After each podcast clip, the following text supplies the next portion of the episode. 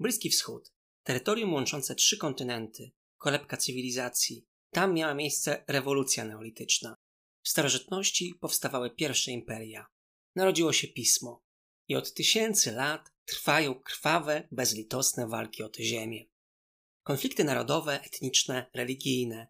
W XX wieku pomiędzy fundamentalizmem zmierzającym do wprowadzenia zasad religijnych jako prawa państwowego i nacjonalizmem, a do tego popularność socjalizmu.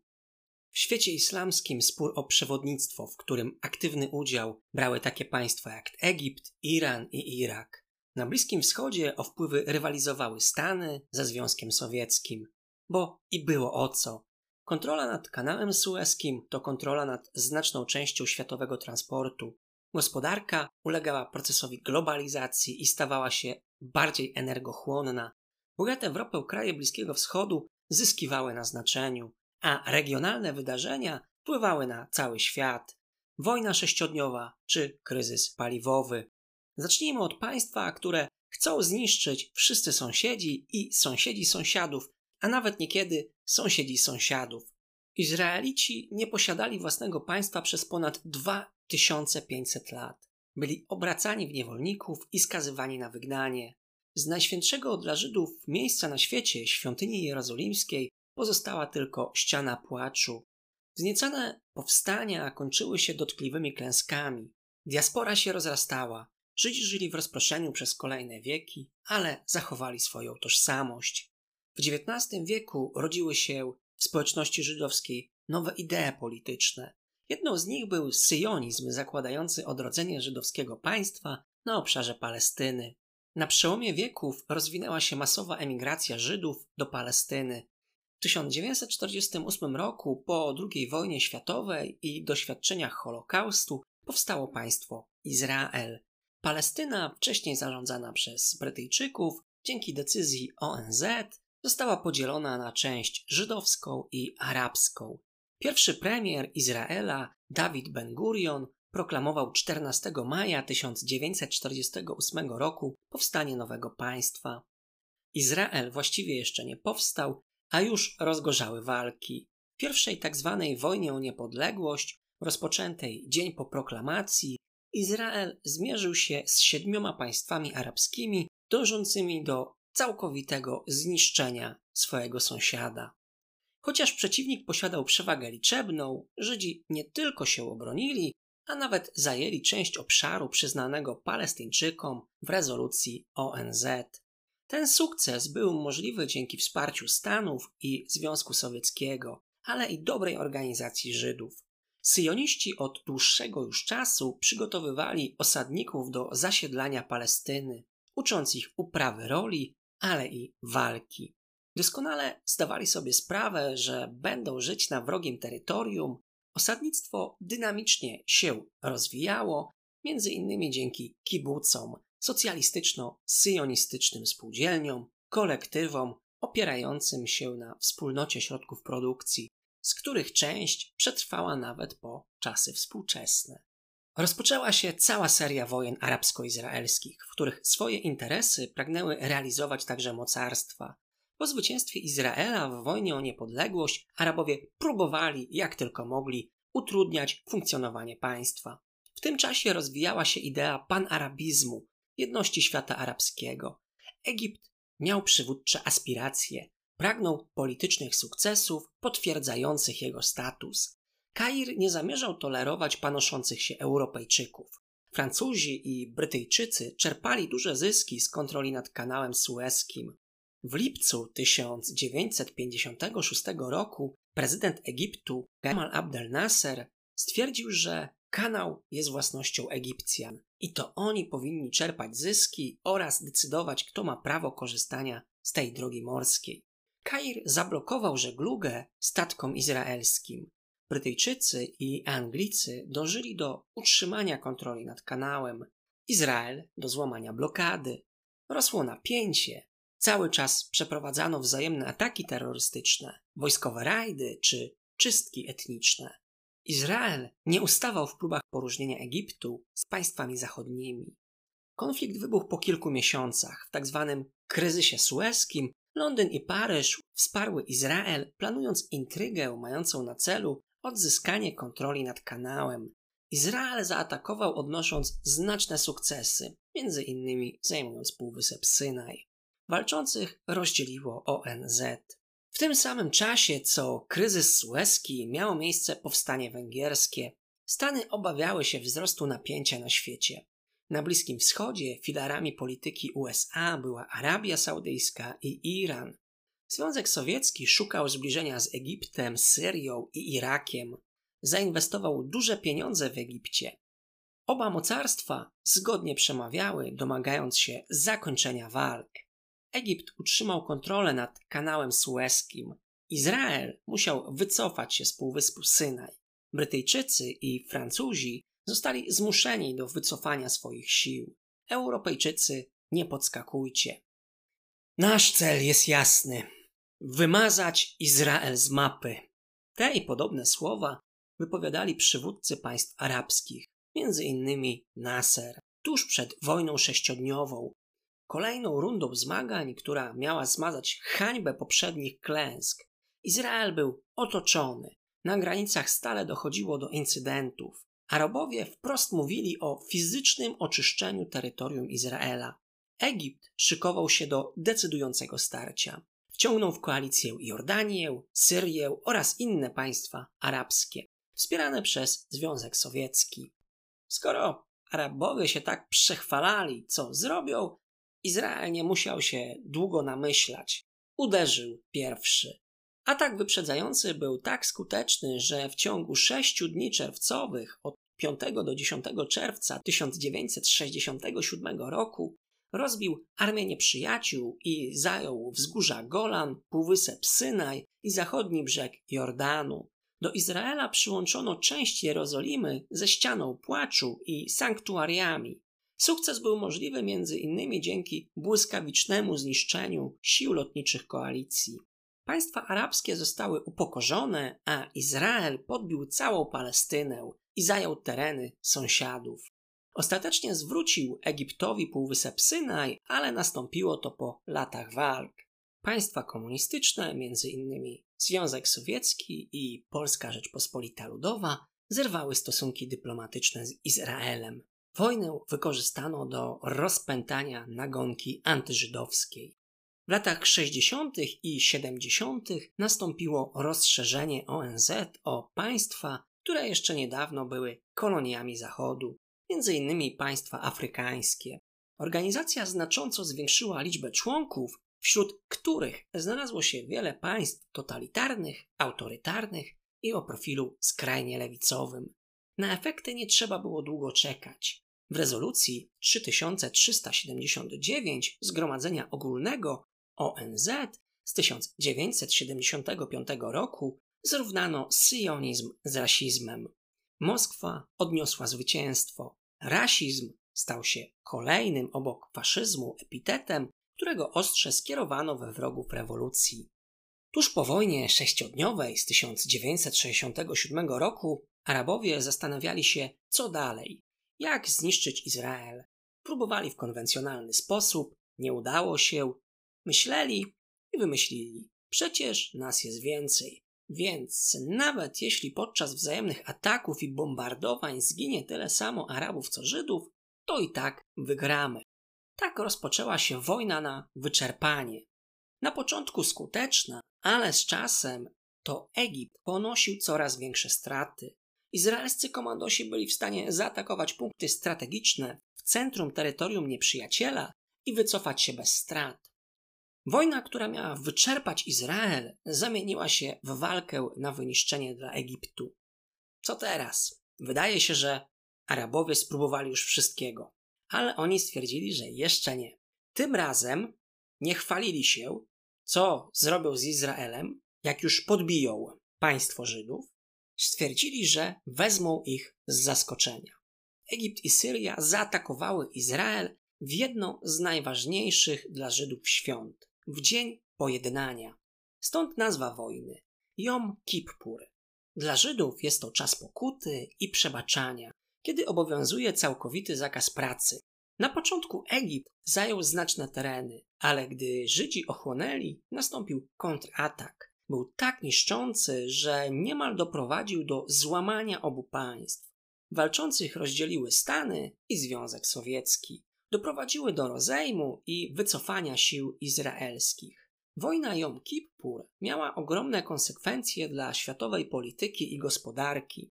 Upraszczając, Arabowie stwierdzili, że skoro nie mogą dosięgnąć Izraela, to przynajmniej uderzą w jego sojuszników, w Stany i świat zachodni. Kraje zrzeszone w Organizacji Krajów Produkujących Ropę, OPEC, podjęły decyzję o podwyższeniu cen ropy naftowej i nałożeniu embarga. W 1973 roku rozpoczął się kryzys paliwowy. Największy dotychczas kryzys gospodarczy po II wojnie. Kończyło się wspaniałe trzydziestolecie. W Stanach zapanowała stagflacja, spadek produkcji przemysłowej połączony z wysoką inflacją. Stagnacja plus inflacja mamy stagflację. Amerykański przemysł był energochłonny i z roku na rok uzależniał się od ropy z Bliskiego Wschodu. Dotychczas ceny paliw utrzymywały się na niskim poziomie.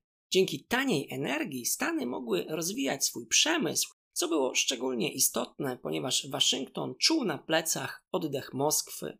Udział Stanów Zjednoczonych w światowej gospodarce zmniejszył się prawie o połowę.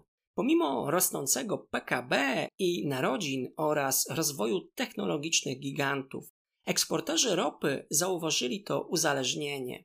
Podwyżki cen spowodowały wzrost dochodów eksporterów ropy, w tym Związku Sowieckiego. Państwa arabskie zyskały tyle petrodolarów, że nie miały co robić z tymi pieniędzmi. Mogły na przykład wykupić amerykańską giełdę, przeznaczać pieniądze na modernizację lub zbrojenia, powodując destabilizację w regionie, a tym samym i ryzyko gorącego konfliktu pomiędzy mocarstwami światowymi.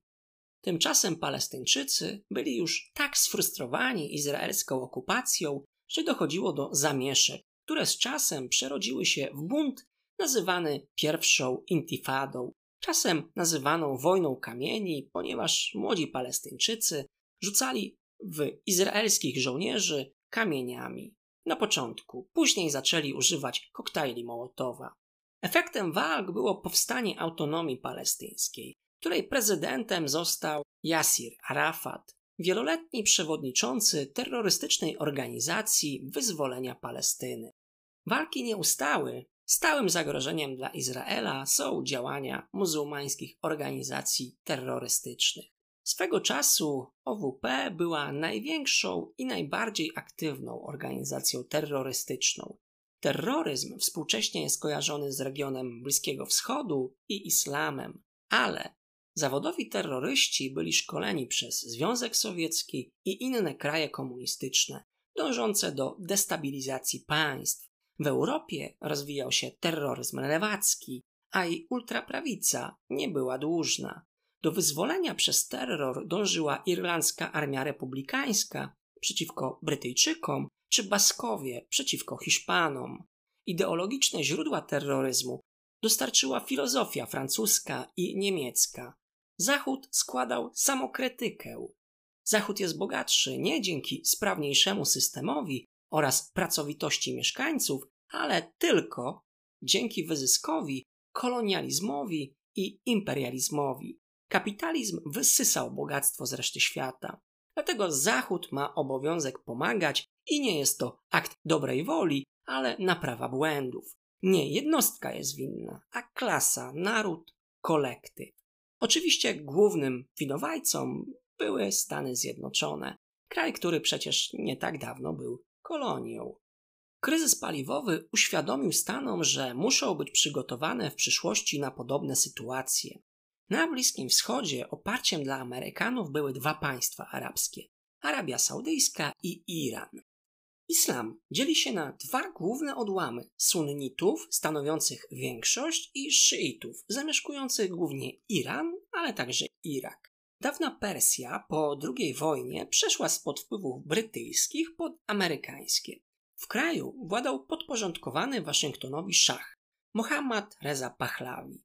Owładnięty wizją potęgi przeprowadzał białą rewolucję, gruntowną, czasem siłową modernizację kraju naznaczoną europeizacją, właściwie amerykanizacją. Reaktory jądrowe, fabryki samochodów, sieć kopalń, agresywna industrializacja, edukacja, prawa wyborcze kobiet, co wkurzyło religijnych. Właściwie szach musiał się mierzyć z opozycją z obu stron demokratów i fundamentalistów. Ograniczał wpływy duchownych, kobiety nie musiały zakrywać swoich ciał, konfiskował ziemię, nacjonalizował zasoby. Miał ambicje uczynienia z Iranu światowej potęgi.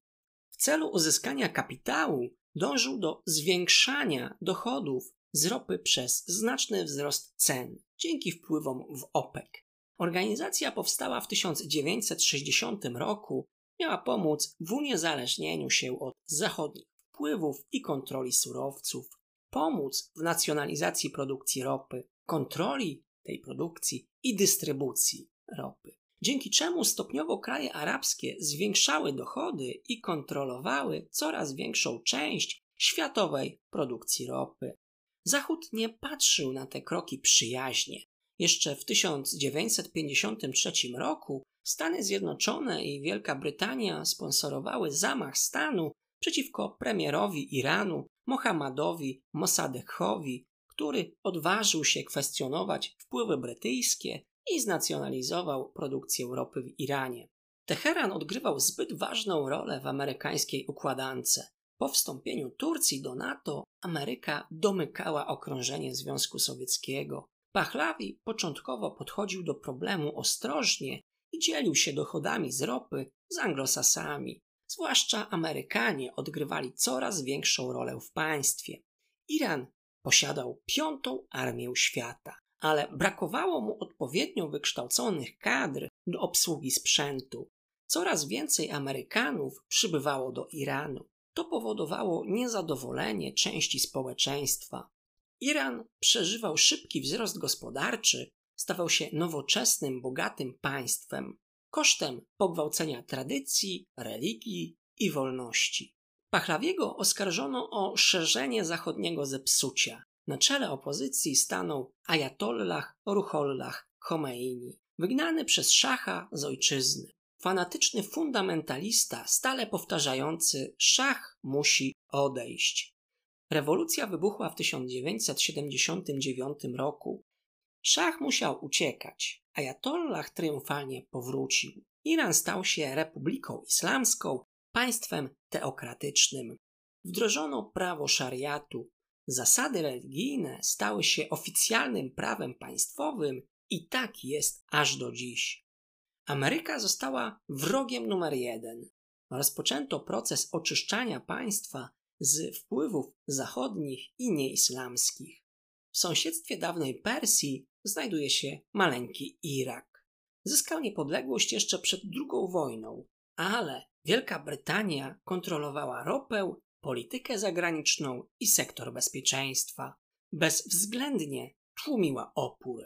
Po serii przewrotów, mniej więcej w tym samym czasie co Khomeini, w wyniku rewolucji całkowitą władzę przejął Saddam Hussein, wyznawca panarabizmu, nacjonalista, socjalista, bohater i myśliciel, jak kazał się nazywać. Prezydent, premier, dyktator. Prowadził kult jednostki. Przy władzy utrzymał się 35 lat.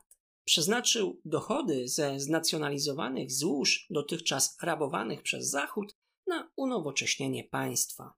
Saddam postrzegał rewolucję islamską u swojego sąsiada jako zagrożenie i szansę na zyskanie nowych terytoriów i wzrost znaczenia.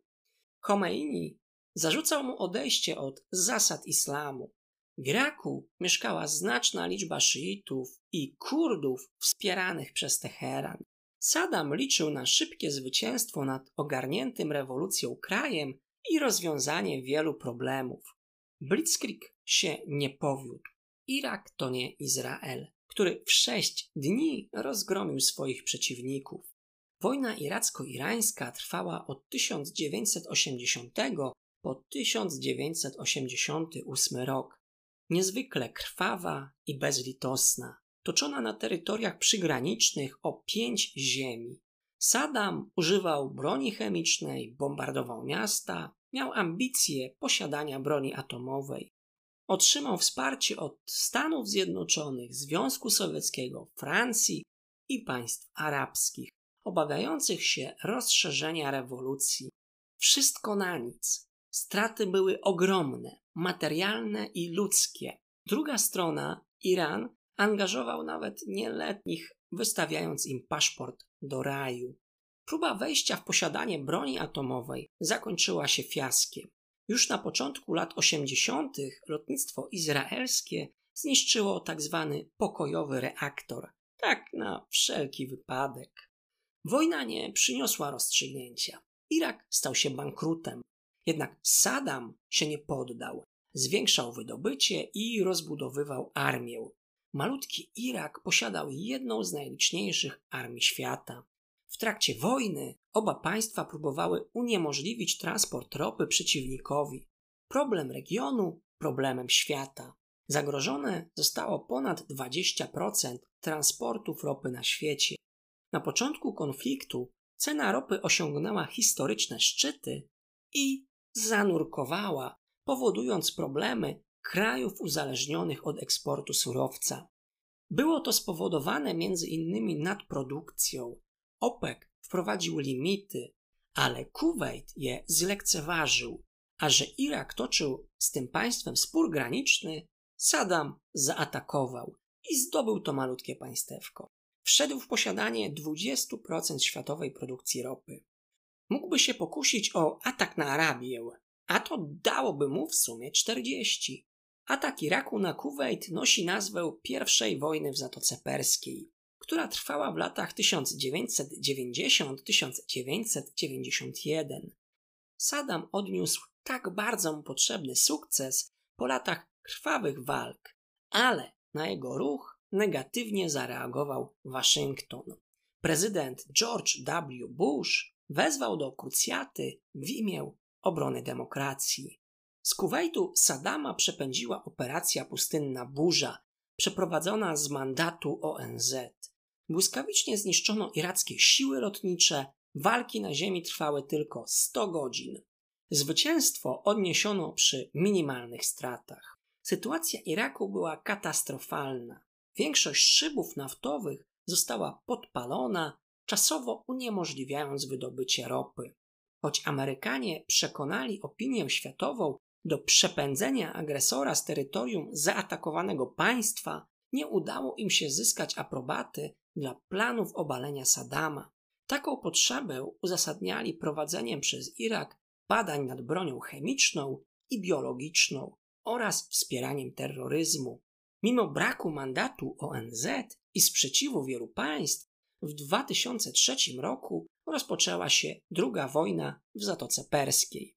Atak koalicji amerykańsko-brytyjsko-australijsko-polskiej zakończył się szybkim sukcesem. Nie odnaleziono broni chemicznej ani biologicznej, ani dowodów na powiązania z terrorystami.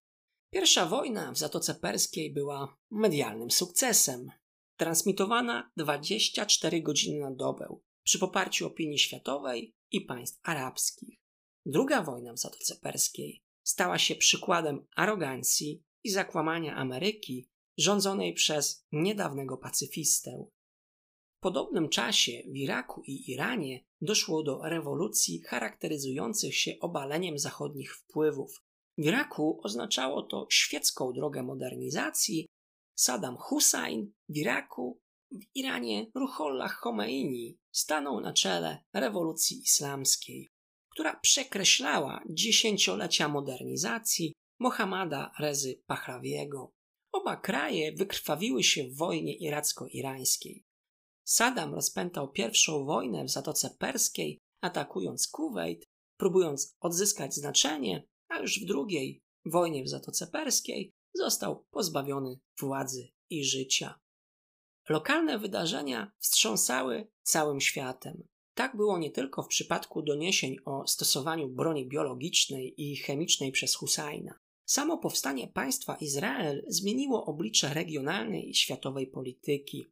Kryzys sueski z 1956, wojna sześciodniowa z 1967 i w efekcie kryzys paliwowy 1973 spowodowany decyzją krajów zrzeszonych w OPEC.